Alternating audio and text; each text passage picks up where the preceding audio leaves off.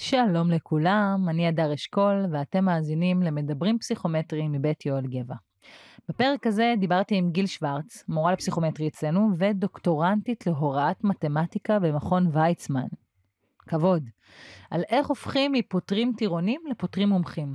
קודם כל, מה ההבדל בכלל בין שני סוגי הפותרים? והכי חשוב, איך מתפתחים מטירון למומחה, הרי כולנו רוצים את זה. חוץ מזה, דיברנו גם על הדבר המעצבן הזה שנקרא אינטואיציה בפתרון. אתם מכירים את זה? שאת מסתכלת על השאלה, ופשוט יודעת מה צריך לעשות בה, אינטואיטיבית. איך לעזאזל עושים את זה? איך מגיעים לדרגה הזאת? כל התשובות בפרק הקרוב. אני מקווה שתהנו ותלמדו, אני למדתי מלא. האזנה נעימה. אז מה קורה גיל? טוב, מה נשמע? בסדר גמור. צריך להגיד שזו פעם שנייה שאנחנו מקליטות הפרק. כי נכון. בפעם הראשונה היו לנו בעיות uh, טכניות, מסתבר, כשהקשבנו לפרק. אז uh, זו פעם שנייה שאנחנו מדברות, אבל אנחנו נעשה כאילו לא דיברנו על זה מעולם, בסדר? זה לא קרה. זהו, תצטרכי להישמע מופתעת ממה שאני מספרת לך. אבל הנה, סיפרתי לך לפני ההקלטה שדברים קרו מאז שהיו קשורים uh, לפודקאסט, אז אולי אני אספר על זה. אז על מה אנחנו בעצם הולכות לדבר היום? הכותרת של הפודקאסט הייתה איך הופכים מפוטר או פוטרת uh, טירונים לפותרים מומחים. נכון? נכון.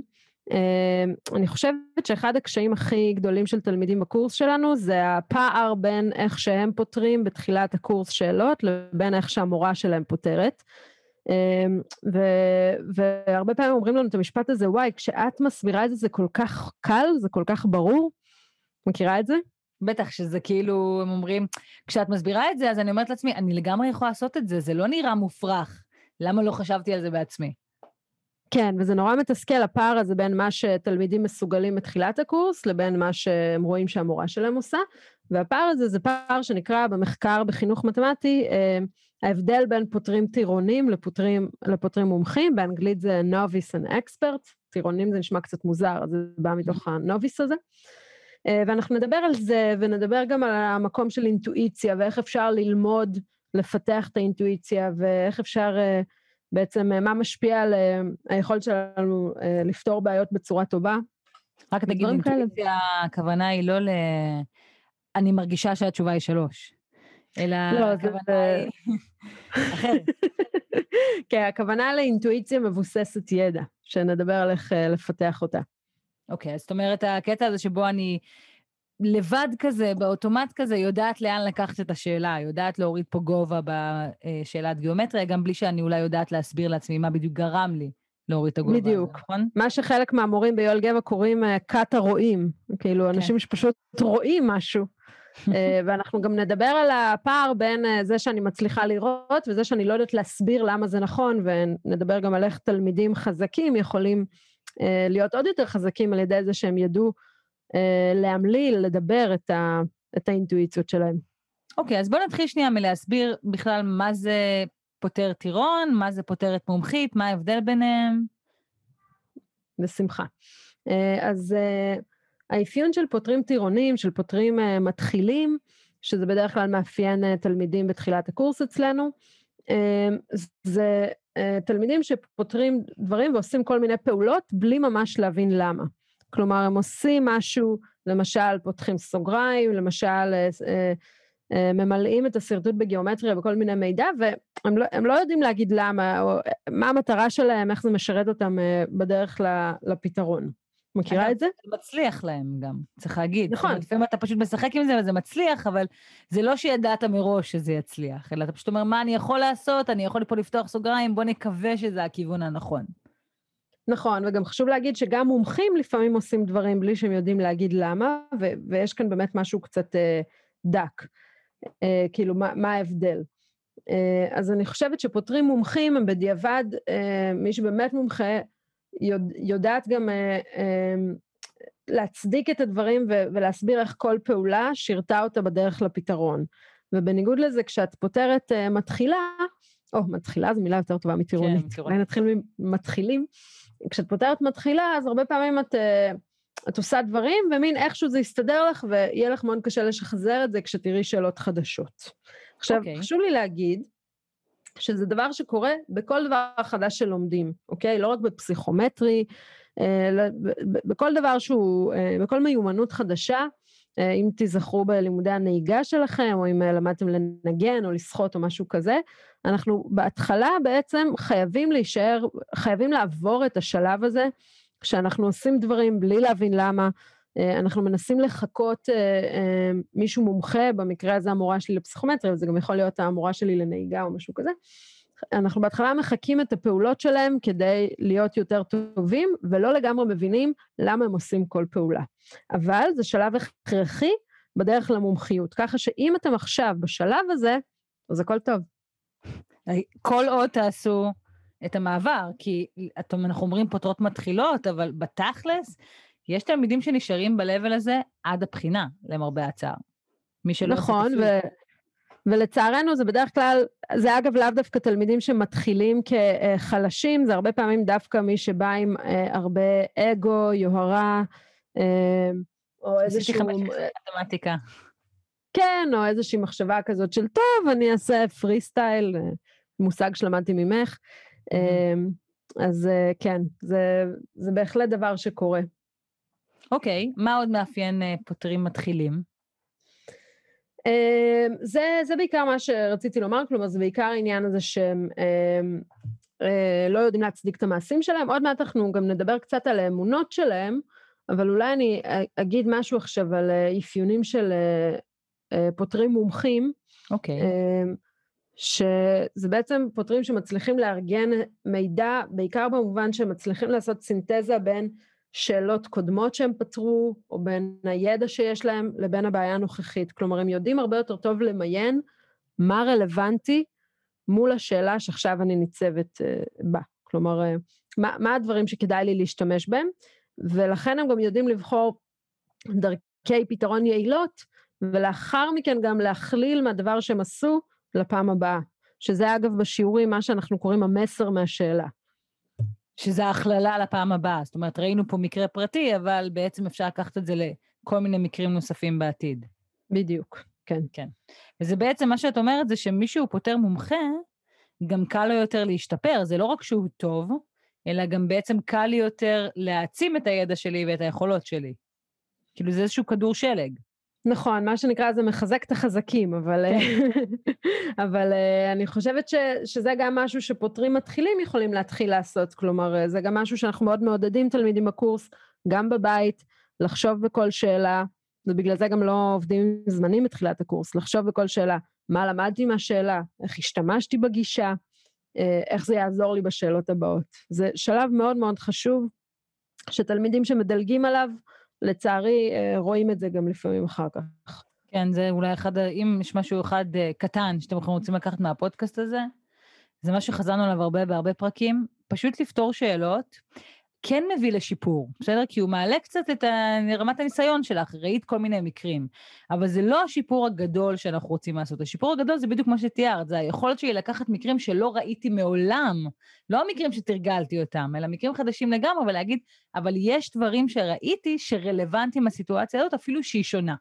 נכון? בדיוק. זה בעצם העניין. כן, זה, זה נקרא גם במחקר מטה-קוגניציה, אני לא יודעת אם עסקתם בדבר הזה באחד הפרקים הקודמים, אני לא בטוחה. אה, אם לא, אז הנה עוד רעיון לפרק, אבל מטה-קוגניציה זאת חשיבה על החשיבה. כלומר, איזושהי רפלקציה, חשיבה שלי על מה שעכשיו עשיתי. ובעצם תחקור זה סוג של מטה-קוגניציה, וברגע שאנחנו נכון. עושים את הדבר הזה, זאת היכולת, זה נותן לנו כלים להשתפר. הבנתי. אוקיי, בוא נמשיך. אז מה, מה בעצם אנחנו יודעים על אה, הדרך מלהיות פותרת מתחילה להיות פותרת מומחית? אה, אוקיי, אז אה, בשביל זה אני אספר לך על אה, מודל פתרון הבעיות של חוקר בחינוך מתמטי שקוראים לו אלן שונפלד. אולי אני גם אספר שסיבה שאני מדברת על זה שאני עושה דוקטורט בתחום הזה של חינוך מתמטי, ובעצם חוץ מזה שאני מורה ביואל גבע, אני גם לומדת על תיאוריות של למידת מתמטיקה ואיך כדאי לעשות את זה. אז המודל הזה של שונפלד בעצם מדבר על זה שבשביל לפתור בעיות, אגב לא רק בעיות מתמטיות אלא באופן כללי, אמ, בעצם אה, יש ארבעה מרכיבים ש, שצריכים לבוא לידי ביטוי. המרכיב הראשון זה הידע, המרכיב השני זה מה שהוא קורא יוריסטיקות ואנחנו קוראים ביואל גבע גישות, כלומר איך להשתמש בידע. אמ, שני הדברים האלה סך הכל אתם מכירים, אפשר לקרוא לזה מבואות וגישות. ושני המרכיבים האחרונים, הם, הם אולי יחדשו לכם. המרכיב השלישי נקרא בקרה, שהוא מדבר על זה שבזמן פתרון השאלה, אני חושבת, האם אני אה, באמת עושה את מה שהתכוונתי? האם אני עונה על מה ששאלו? האם אני בדרך הנכונה? את מכירה את זה גם ש, שבסוף אה, עונים על שאלה, כלומר עושים את הכל נכון ובסוף מפשלים שעונים על משהו אחר? כן. אז כואב. זה תלמיד ממש כואב, כמעט, כמעט כואב כמו טעות סימון. נכון. אז, אז זה בקרה? כן, זה, לתלמידים שלי, הרבה פעמים זה תלמידים חזקים, שאת יודעת, מגיעים כבר ל-17-18 תשובות נכונות בכמותי, ויש להם את הפאשלות האלה, ואני אומרת להם, תוסיפו חמש שניות לכל שאלה, אה, שנקראות שלב הבקרה, של לוודא, גם תוך כדי השאלה, חמש שניות זה רק בסוף, תוך כדי זה אולי קצת יותר, אבל גם תוך כדי השאלה וגם בסוף לוודא שבאמת עשינו את מה שרצינו, וגם שאנחנו בכיוון הנכון. שאנחנו לא סתם, את יודעת, מושקעים בכיוון הלא נכון. שזה בעצם אחרי כל שלב, או בסוף התהליך את שנייה עוברת וכאילו מסתכלת האם אני ב... עשיתי דברים נכונים, או שכתבת ששתיים או שתיים זה חמש? אני חושבת, אני, אני חושבת ש, שזה משהו שכדאי לפתח שתהיה מודעות בכל שלב. זה קצת מזכיר אה, הגהה בחיבור, את יודעת? כן. של, של כאילו רגע לראות שאני בכיוון, שלא סטיתי. כן. Um, עכשיו, המרכיב האחרון הוא, אני חושבת שהוא מאוד מעניין, גם דיברנו על זה פה לפני תחילת ההקלטה, זה המרכיב של האמונות של הפותרים לגבי במה אמורים להשתמש בפתרון. אז כאן יש אה, עניין שהרבה פעמים אה, פותרים מתחילים, יש להם כל מיני אמונות לגבי באיזה ידע הם אמורים להשתמש ובאיזה לא, הם בעצם לא משתמשים בהמון ידע רלוונטי כי הם לא חושבים שזה משהו שישאלו עליו, או הם לא חושבים שזה משהו שאמור להיות. ובקורס אני, אני רואה את זה הרבה פעמים עם תלמידים אה, שאני קוראת להם הפרנואידים, שהם תמיד חושבים שמכשילים אותם, שהכניסנו להם סתם נתון, שמחפשים אותם, והמון פעמים יכולים לבלות, ש... לא שעות, דקות ארוכות מול שאלה נורא פשוטה, כי מחפשים את הקאץ'. מכירה את זה? זה יותר, אני ממש מכירה את זה, וזה יותר מזה, אני גם המון פעמים מרגישה שתלמידים מנסים, אה, תלמידים כאלה מנסים הרבה פעמים מול שאלה לחשוב מה כותב השאלה רצה שאני אעשה, ולא איך פותרים את השאלה. כאילו, עזוב מה כותב השאלה רצה שתעשה. שאלו אותך בן כמה דני, איך אתה מביא בן כמה דני? מה אכפת לך מה הוא רצה שתעשה? כאילו יותר ניסיון של לעשות reverse engineering כזה לשאלה, במקום פשוט לפתור אותה. כן, אני, אני מסכימה איתך.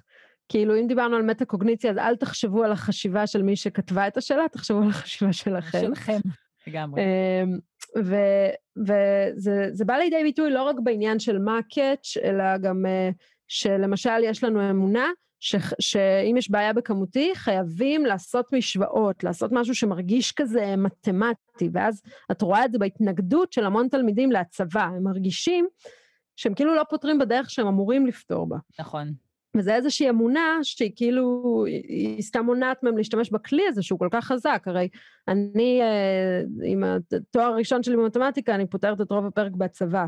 אז כאילו, אז בואו, אתם יכולים גם לפתור בהצבה, ואם כבר מדברים על אמונות, האמונה שלי זה שזה גם מה שהכותבים של השאלות מכוונים אליהם. אגב, זה, זה לא רק עניין של כלים לפתרון, נכון? זה גם הזמן, למשל. תלמידים שחושבים שצריך לפתור את זה מהר, אז עולה להם איזושהי דרך לפתרון, אבל זה מרגיש להם ארוך מדי, אז זה לא יכול להיות, נכון. זה כנראה חייב להיות משהו אחר, ואז הם מבלים יותר זמן בלחשוב על מהי הדרך המהירה יותר, מאשר שנייה לעשות את הפירוט הידני, ולסגור את השאלה בהרבה פחות זמן. וואי, נכון, זה ממש קורה עם עבודה ידנית, מה שאת uh, מתארת עכשיו. שיש לנו אמונות על כמה זמן זה אמור לקחת. עכשיו, חשוב להגיד שיש גם אמונות שהן חשובות. נגיד, אה, כאילו, מה זה אמונות? יש גם כל מיני אה, דברים. נגיד, אני אומרת, וואלה, יש פה חישוב שהוא מסובך מדי, אז כנראה שזה לא זה. זה כן משהו שהוא חשוב, למשל שזה יכול לקרות בהעסקה מתרשים. אה, אבל הכוונה. שלי כאן זה בעיקר אמונות של, ש, שאגב, מאוד קשה לחשוף אותם, כי זה דברים שהם מאוד מוטמעים ומושרשים בנו, של איך היינו אמורים לעשות את הדבר הזה. אני תמיד uh, מזמינה את התלמידים שלי uh, לנסות להציף את הדברים האלה, כאילו אני מנסה לאתר את הפרנואידים ואת אלה שחושבים שזה ככה ואלה שחושבים שזה ככה, ואני ממליצה לכם, המאזינים, uh, לחשוב על עצמכם, אם יש כל מיני מחשבות כאלה שעוברות לכם בראש בזמן שאתם פותרים, ויכול להיות שהן אה, לא מדויקות, ואולי אה, אם לא יהיה אותן אז יהיה לנו יותר קל, כמו שהדר אמרה, פשוט להתרכז, פשוט לפתור. כן, אני סיפרתי לגיל לפני שהתחלנו את ההקלטה, שאחרי שהקלטנו את הפודקאסט הזה ודיברנו על האמונות שיש לתלמידים לגבי איך נכון לפתור, ובגלל זה בעצם מידע מסוים או כלים מסוימים שיש להם חסומים בפניהם, כי הם כאילו לא חושבים שזה רלוונטי, אז אה, נזכרתי בזה שיש לי שאלה בשיעור דמיון, שאני, בשיעור דמיון, כן, שאני פותרת דווקא עם פיתגורס. שאלה בשיעור. והסיבה לזה זה בדיוק בגלל זה, שאני אומרת להם, אתם יודעים, יש כותרת יפה דמיון, אז כולכם חושבים רק על דמיון, אבל תכלס אפשר לפתור פה גם עם פיתגורס, והאם היינו מסוגלים לחשוב על זה, כי בבחינה עם כותרות. ואז יצאתי מהקלטה של הפודקאסט, אנחנו מקליטות מהבית, אה, אם אתם שומעים את זה מהעתיד, אז עכשיו יש מגפה עולמית, קוראים לה קורונה. זה משהו הזוי כאילו, אתם לא מבינים, זה בטח יראה לכם מופרך, אבל זה באמת קרה. ואני מקליטים מהבית, ויצאתי, והבן שלי בדיוק חזר מהגן, ותקעתי לו על איזה, כזה, יש לו מברשת שיניים עם ואקום, על משקוף גבוה, מחוץ להישג ידו את ה... מברשת שיניים, אמרתי לו, תביא אותה. רגע, בן כמה הוא? הוא השבוע הולך להיות בן שלוש. וואלה, מזל טוב. תודה, כן, ביום שלישי. אמ, אמרתי לו, תביא אותה, ועניין אותי איך הוא יפתור את הבעיה, סתם כי דיברנו על זה, כי אני משוגעת ועושה ניסויים על הילדים שלי. והוא ניסה לקפוץ ולקפוץ ולעמוד על קצות האצבעות וזה, וזה היה מספיק גבוה, הוא לא הגיע. וככה נתתי לו להתבשל עם זה גם בערב, ובבוקר למחרת, שראיתי שהוא לא מצליח לפתור את הבעיה, אז לחשתי לו, אתה יודע, אתה יכול להשתמש בכל מה שסביבך. והוא תוך שנייה הבין את זה. הוא כאילו רץ למטבח, הביא איזה שרפרף שיש לו, עלה על השרפרף והוריד את זה. עכשיו, מה הקטע המעניין בעיניי? הוא תמיד משתמש בשרפרף הזה בשביל להביא דברים שגבוהים מדי בשבילו. בשביל לשטוף ידיים בכיור, בשביל להביא לעצמו כוס מים מהתא מארבע. למה הפעם הוא לא חשב על זה? כי זה כאילו לא היה חלק מהגדרות משחק מבחינתו. הייתה לו איזושהי אמונה שכשאני אמרתי לו, תביא את הדבר הזה שתקוע שם, הוא אמור כנראה להגיע לזה באמצעות קפיצות. אז הוא חשב רק על קפיצות, או לעמוד על קצות האצבעות, או כל מיני כאלה. והוא לא חשב על השרפרף שהוא כל הזמן משתמש בו למטרה הזו בדיוק. אז אני חושבת שזה מדגים די נחמד את העניין של האמונה שלנו לגבי פתרון הבעיות. כאילו, ממש. איזה כלים רלוונטיים או לא, במה אני יכולה להשתמש מכל הבופה אמ, הענק הזה שיש אצלי בראש. ואת יודעת, זה, זה סיפור נהדר, והוא מחזיר אותי לזה שעוד משהו שיש לפותרי uh, בעיות מומחים, זה יותר גמישות ושטף ויצירתיות בזמן הפתרון. כלומר, זה לא שדווקא יש להם יותר אה, ידע, יותר משאבים, יש להם פשוט יותר גמישות לעבור בין כלים שונים, אה, וזה חלק מהדברים שאנחנו מתאמנים עליהם בעצם בשלב אולי טיפה יותר, אה, יותר מאוחר בקורס. אגב, זה גם קשור לביטחון באיזושהי מידה, כי בשביל גמישות, את צריכה ביטחון. אני, סתם, אני נזכרת נגיד שהייתה לי פעם שאלה שפתרתי באשמש, והיה שם איזה ביטוי נורא מורכב כזה, אין פחות מתאים, אני בטח מכירה את השאלה הזאת מהחומר, אז פעם ראשונה שפתרתי כן. אותה, אין פחות מתאים מאשר. וזה נורא הסריט אותי תוך כדי, מה זה אין פחות מתאים לזה? ואז אמרתי, תחשבי פשוט, ובדיוק חברה שלי יצאה עם מישהו שלא אהבתי, אמרתי, תחשבי שאת אומרת לקרן, אין פחות מתאים עבורך מאשר יוסי. ופתאום זה היה נורא פשוט, אבל אז אמרתי לעצמי, איזה תלמיד תוך כדי הבחינה, ירשה לעצמו שנייה לעצור, להגיד, טוב, בוא ניקח את זה לסיטואציה שבמקרה לפני שפתרתי את השאלה, דיברתי עם חברה שלי קרן מישהו שיוצאת איתו והוא חרא, שבן אדם, אז אמרתי, כאילו, זה דורש המון ביטחון של שנייה אני יכולה לעצור ולחשוב, של לחשוב על איך אני פותר את השאלה ולא איך אני מצליחה בפסיכומטרי. אז הגמישות הזאת היא גם משהו שצריך לבוא בעיניי עם איזשהו משהו יותר מנטלי, של הביטחון של יאללה, פשוט פותרים פה שאלות בכיף, כאילו, בוא נחשוב על איך פותרים את השאלה. אה, אני מאוד מאוד מאוד מסכימה איתך. כן, אז נעבור אה, לנושא הבא שלנו? כן. אמרנו, נגיד נקרא לזה המבואות, הידע המתמטי או הידע הרלוונטי, היוריסטיקות, שזה בעצם הגישות שלנו של איך להשתמש בידע, האמונה שלנו לגבי איך נכון לפתור את השאלה, כלומר, מה רלוונטי ומה לא, שהיא דווקא הרבה פעמים מגבילה אותנו מאוד, והדבר הרביעי היה? בקרה. בקרה, אה, ש... תהליך בקרה תוך כדי הפתרון. כן, שתוך כדי אני רואה שאני בכיוון ואני לא סתם נסחפתי עם כל מיני פעולות שאפשר לעשות. זה דבר שקורה אה, בכמותי הרבה פעמים, שאני נגיד באלגברה סתם מתחילה אה, לפשט דברים שאפשר ולא דברים שצריך. אני לא כאילו ב control, בבקרה על, ה, על היד שלי, אז כדאי לשים לב לזה. זאת אומרת, אם אני רוצה להצליח, אני רוצה למקסם את כל ארבעת הגורמים האלה בעצם, להיות עם הידע הכי טוב, הגישות הכי מסודרות אצלי בראש, תהליך בקרה שאני עושה, וכמה שאפשר את האמונות המקבילות לשים בצד ולהחזיק אמונות שהן יותר גמישות. נכון, ואני חושבת ששלב ראשון זה לנסות uh, בתחקור, וגם אם זה לא תחקור רשמי אז לעצמנו, לנסות לחשוף מה האמונות האלה, כאילו מה הדברים שמפריעים לנו, מה רץ לנו בראש תוך כדי. הרבה פעמים מה שרץ לי זה, וואי, אני כבר יותר מדי זמן בשאלה הזאת, או uh, לא הייתי אמור לפתור את זה ככה, או לא יודעת מה, כל מיני שאלות כאלה. או זה בטוח לא הדרך הנכונה, אבל זאת הדרך היחידה שיש לי, אז בוא ננסה פשוט. הרבה פעמים תלמידים נכון. מספרים לי שתוך כדי שהם פותרים, כאילו, הם פותרים, הם בתוך התרגיל, אבל הם אומרים, זה בטוח לא נכון. זה בטוח לא נכון. כאילו... כן, זה התלמידים של אה, תמיד הכי חשוך לפני עלות השחר, שהם מגיעים לצד האחרון, לצד האחרון לפני, ושם "אה, הם לא זה." מתייאשים. כן. וזה כזה, היה לך את הפתרון ביד. אגב, זה אוקיי. קשור גם קצת למבט בתשובות, כי לפעמים השלב האחרון הוא, הוא לא נראה בול כמו התשובות, ו- ואז זה קצת מייאש אותנו, אבל אם היינו כן. מפשטים את התשובות היה יכול לעזור. אבל אנחנו קצת גולשות. בואי, בואי נדבר על הנושא המאוד חשוב של אינטואיציות. אוקיי. אה, כי אני חושבת שזה גם משהו שלפעמים קשה לתלמידים אה, חזקים בתחילת הקורס, שמצד אחד הם כאילו הם פותרים את השאלות והכל סבבה, אבל המורה שלהם, לפחות אם הם יושבים אצלי או אצלך בקורס, לא מרוצה מזה שהם פשוט פותרים ולא יודעים להסביר איך. לא יודעים להסביר את האינטואיציה שלהם. עכשיו רק בואו נגדיר שנייה שוב מה זה אינטואיציה. כשאנחנו מדברים על אינטואיציה, כן. מה שאנחנו מתכוונות אליו בעצם, זה הקטע הזה של, הסתכלתי על השאלה, ופשוט ידעתי שצריך להוריד פה גובה כדי לחלק את המרובע הזה לשני משולשים ולפתור. אבל אני לא יודע להסביר למה צריך להוריד פה גובה. אני לא אוכל לשחזר עבורך את תהליך החשיבה שגרם לי להבין שצריך להוריד פה גובה. עכשיו, זה- יש פה עניין tricky, כי מצד אחד אנחנו רוצות את האינטואיציה הזאת. אני הכי רוצה שבכל שאלה ושאלה שאני אגש אליה, אני ישר אדע מה, מה צריך לעשות כדי להתקדם. מצד שני, אנחנו מאמינות שאם את רוצה להפוך מטובה למצוינת, את צריכה לקחת את האינטואיציה הזאת וללמוד אותה, נכון? בדיוק. אז, אוקיי. okay. אז כאן אני גם אספר על אה, חוקר אחר, הפעם אה, ישראלי מאוניברסיטת תל אביב, אפרים פישמן, זיכרונו לברכה, שהוא אה, אחד החוקרים הכי ידועים בעולם בנושא של אינטואיציה. אגב, הבחנה מעניינת שלו זה שהוא אמר שזה, אינטואיציה זה משהו שמאוד קשה לחקור, כי המושג עצמו הוא מאוד אינטואיטיבי. ובכל מקרה, פישביין הבחין בין שני סוגים של אינטואיציה. הראשון זה אינטואיציה טבעית שמבוססת על ניסיון יומיומי, והשני, שזה בעצם חשוב לנו כי זה משהו שאנחנו גם ננסה לפתח בקורס, זה משהו שהוא קרא לו אינטואיציה שניונית, שהיא מתפתחת בעקבות אימון אינטלקטואלי שיטתי.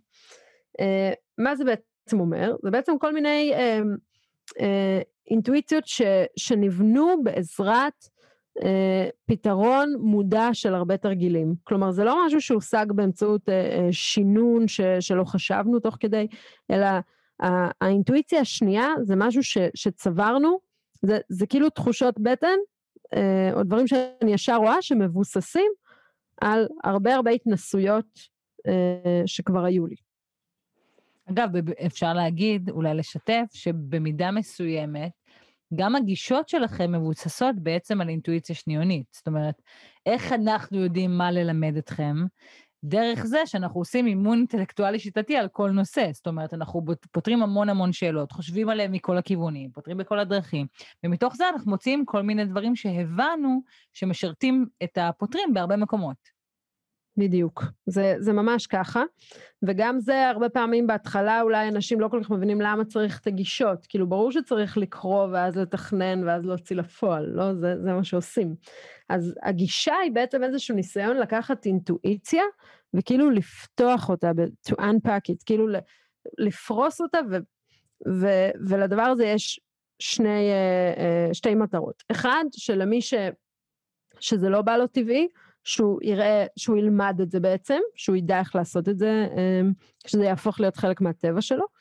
ולמי שזה כן בא טבעי, המטרה של הגישה זה לשיים ו- ולתייג, כלומר, לתת מילים לדבר הזה שהוא לא יודע להביע במילים. ולמה זה כל כך חשוב? כי אין uh, כמעט uh, תלמידים שמגיעים ומצליחים לפתור את הכל ובאים עם 800 בתחילת הקורס, אחרת לא היו מגיעים. וכל אחד, מתישהו נתקע. ובמצבים האלה אנחנו צריכים שיהיו לנו את הכלים האלה, ש... כלומר, כשאנחנו בעצם צריכים את הגישה בשביל הרגעים האלה שאין לנו את האינטואיציה. עכשיו, אני, אני רוצה להסביר משהו על השלבים השונים בקורס, שגם למדתי ממך הדר, שאולי קצת עוזר להסביר את, ה, את הרעיון הזה. המטרה שלנו בשיעורי בית זה לא לפתור מהר, וגם אם עולה לנו האינטואיציה, אז לא ישר אה, ללכת איתה, אלא דווקא לנסות לפתוח את הדברים ולחשוב למה אני עושה את מה שאני עושה, איך זה עוזר לי להגיע למה ששאלו, וכל השאלות ש, שדיברנו עליהן. בסופו של דבר במבחן אני לא אפתור ככה, אני לא אתחיל לשאול, רגע, למה אני עושה את זה? אני כן אעשה בקרה מסוימת, אבל הרעיון הוא שבשיעורי בית אנחנו עושים איזשהו תהליך כזה שהוא יחסית ארוך, בשביל לבנות את האינטואיציה השניונית, ובסוף להשתמש בה במבחן. ולכן בהתחלה של הקורס אנחנו לא עובדים בזמנים, אנחנו עובדים לאט כדי לבנות את הדברים נכון, בשביל שאחר כך יהיו לנו תחושות בטן, אינטואיציות, תובנות וכן הלאה. אנחנו בעצם קושרים את, ה, את, ה, את האינטואיציה שכבר יש לנו, בסדר? את היד החזקה נגיד מאחורי הגב, ומתאמנים דווקא על משהו שהוא הרבה יותר שיטתי, שלא לומר מלאכותי אפילו, אה, במטרה שכשנשחרר את היד החזקה, אז פתאום נוכל לעבוד בשתי הידיים, לצורך העניין. אגב, בהקשר הזה אני, אני חייבת להגיד ש... יש לי המון מה להגיד על זה, כי אני מרגישה שזה משהו שתלמידים לא תופסים תמיד עד הסוף בתחילת הקורס, וזה ממש פוגע בהם, כי יש ביטוי שאני מאוד אוהבת, שאומר שמומחיות זה בעצם להפוך את הארט לקראפט, להפוך את האומנות למלאכה. אמ, אם אני נשארת בממד של אומנות, אני בעצם תלויה בחסדי המוזה שלי. או שתרד עליי המוזה ואני אקלוט איך לפתור את השאלה, או שנדפקתי, בסדר? לעומת זאת, אם אני יודעת לקחת את האומנות הזאת, המוזה, ולאלף את המוזה, להפוך אותה למלאכה מסודרת, שאני יודעת לנפק גם כשאני עייפה. תחשבו נגיד על שחקנית תיאטרון, בסדר? שלפעמים נותנת את ההופעות של החיים שלה, ולפעמים אם היא באה אחרי יום מבאס, אז זה חרא. היא לא מקצוענית, נכון? היא צריכה לדעת מה היא צריכה לעשות עם עצמה, מול התפקיד, מול עצמה לפני שהיא עולה לבמה, כדי שגם אם היא רבה עם בעלה, כאילו, שתי דקות לפני, וגם אם uh, היא עכשיו גילתה שהיא איבדה סכום כסף מאוד גדול בחשבון ההשקעות שלה, לא משנה מה, שנייה לפני, היא שמה את הכל בצד, והיא מאלפת את המוזה. וזה בול מה שאנחנו עושים בעצם, וזה מסר שאני מרגישה שדווקא תלמידים שמגיעים מנקודת פתיחה טובה, ויכולים להגיע לציון מאוד גבוה, מפספסים בו. הם כאילו מסתפקים בטוב ומקריבים את המצוין בשביל זה. והם לא מבינים שזה ההבדל בין מישהו שהוא טוב בטבעי כזה, למישהו שהוא מעולה והוא מומחה. אה, הופך את הארט לקראפט. זה ממש יפה. תודה. חשבתי על זה הרבה, תדעי לך, כאילו זה פתאום היה אסימון שנפל לי לפני כמה שנים, שכאילו תכלס זה זה, זה אתה לא מבין שאני פותרת ממש טוב, לא בגלל שאני פשוט רואה את הכל, אלא אני רואה את הכל בגלל שפתרתי מלא פעמים סופר יסודי והסברתי כל דבר, כי תלמידים שאלו אותי מיליון שאלות, וזה גרם לי לזה שאני עכשיו רואה דברים הרבה יותר בקלות. אוי, חכי שנייה. זה... אני עוצרת ההקלטה, ואין. כן, כן, קיצר, זה, זה סיוט. זה הקטע תכלס, אני חושבת, עבור התלמידים שמגיעים מנקודת פתיחה טובה. אגב, לא רק בכמותית, במילולית אני מרגישה את זה מאוד חזק. מאוד חזק, ש, שכאילו יושבת מולי תלמידה שהיא מעולה במילולית, באמת הייתה נקודת פתיחה ממש טובה, אבל היא לא מבינה שבבחינה, בפרק 7, כשהיא כבר גמורה מעייפות, יהיה לה הרבה יותר קשה פשוט לקרוא את האשמש ולהבין אותו. והיא צריכה כלים שיעזרו לה במקרה כזה. ואם היא לא מתאמנת עליהם, אז הם לא יהיו לה ברגע האמת. אני מסכימה איתך מאוד, ואני גם רוצה להגיד בקטע הזה שמה שמאוד יכול לעזור זה גם אה, לנסות ללמד מישהו אחר, למשל לקחת אה, מישהו אחר אה, מהכיתה שאולי ישמח לעזרה בנושא מסוים, ולהציע את עצמכם uh, כמורים, לא רק uh, מרצונכם הטוב ונחמדותכם, אלא כי בסופו של דבר זה מה שמאוד ילמד אתכם, כי כמורה את חייבת uh, להסביר את כל השיקולים האלה, ואת חייבת לשקף את כל הנקודות הלא ברורות האלה. אז זה, זה גם איזשהו כלי שמאוד יכול לעזור. שגם לא ברורות לך, פתאום את נאלצת לברר עם עצמך דברים שאת כאילו... כן. לא, זה תמיד אומרים, ש... שאם את באמת רוצה לדעת משהו, אז תלמדי אותו. נכון. אגב, זה, אמרתי לך את זה נראה לי גם בהקלטה הקודמת, נורא מרגישים את זה עם ילדים. אני בתור אה, אימא עכשיו לילד שמדבר כאילו, את פתאום קולטת שיש מלא דברים שלקחת כמובן מאליו ואין לך הסבר בשבילם. כאילו, מיליון כן, דברים. כן, עם שפה זה מטורף. זה מטורף, הוא כאילו אומר לך, למה זה ככה? את כזה, באמת למה? אף פעם לא חשבתי על זה.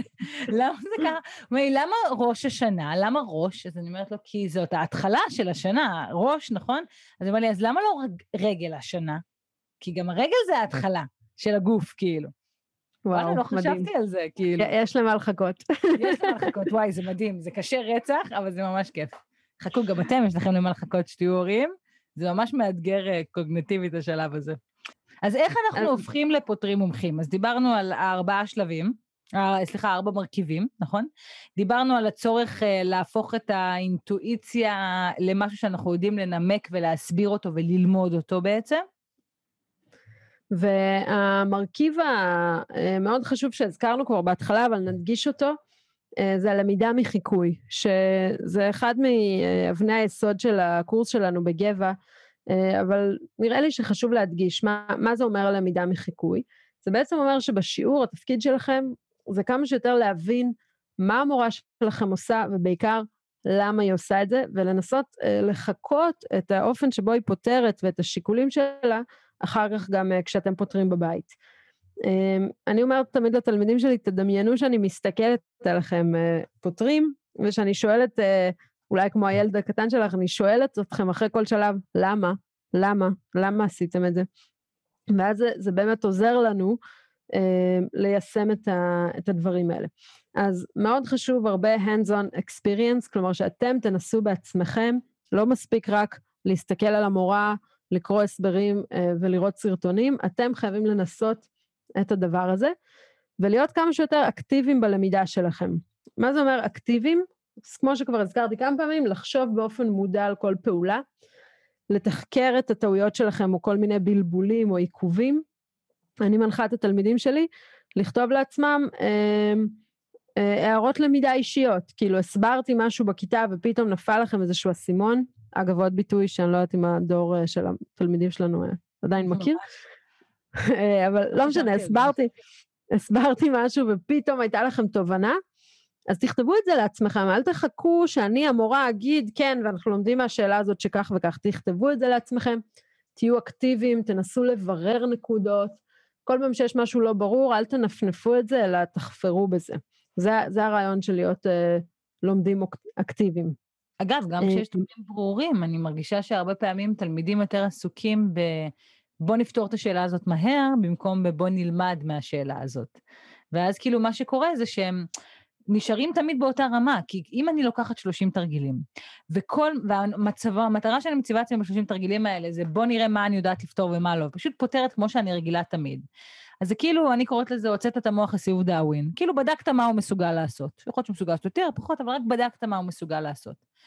אם אתה קושר את היד החזקה מאחורי הגב, ואת, ואת ממש מנסה, כמו שאמרת, להיות אקטיבית ולנסות להפעיל משהו חדש, לשאול את עצמך שאלות תוך כדי הפתרון, לנסות להפעיל כלים חדשים שלמדת, גם אם את פחות מיומנת בהם.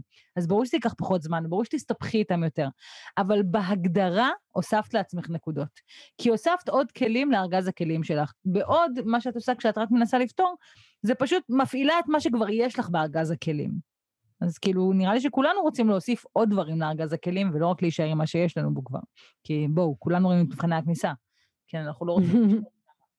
אה, אז אני... לחלוטין, אבל... סליחה, מה את אומרת? לא, אז אני חושבת שזאת הנקודה המשמעותית ביותר בהקשר הזה של ה-hands on, כאילו, אבל באמת תהיו אמיצים מספיק בשביל לקחת את השאלות ולהשתמש בהן כמגרש אימונים לדברים חדשים, ולא כפשוט בוא נעשה שוב ושוב את אותו הדבר. בהחלט, וטוב, זה, זה באמת קושר אותי אולי לאמונה הכי, אה, הכי חזקה של תלמידים בקורס, שאנחנו ככה אה, כל הזמן נלחמים בה, שהיא, אה, שמההתחלה זה אמור להיות מושלם, שזה מ-0 ל-100. נכון. ושישר ראיתי, ראיתי את גיל, וישר עכשיו אני אמור ליישם את זה מעולה, וזה לא מצליח, ולמה זה ככה. ו- ויש פה את ה... כלומר, לפעמים חסרה הבנה שלמידה זה תהליך, וזה לוקח זמן, ואנחנו יכולים אה, להפוך את התהליך הזה ליותר מהיר, להאיץ אותו, אם אנחנו נעבוד בצורה הנכונה שדיברנו עליה אה, עכשיו. וגם מה שאמרת בהתחלה, שכדי להפוך להיות פותרת מומחית, אני, שלב הכרחי הוא קודם כל לעשות טעויות ולהיות פותרת עירונית ולא להבין מה את עושה ולהסתבך, כאילו כי משם לומדים בעצם איך להפוך למומחית. נכון, בדיוק.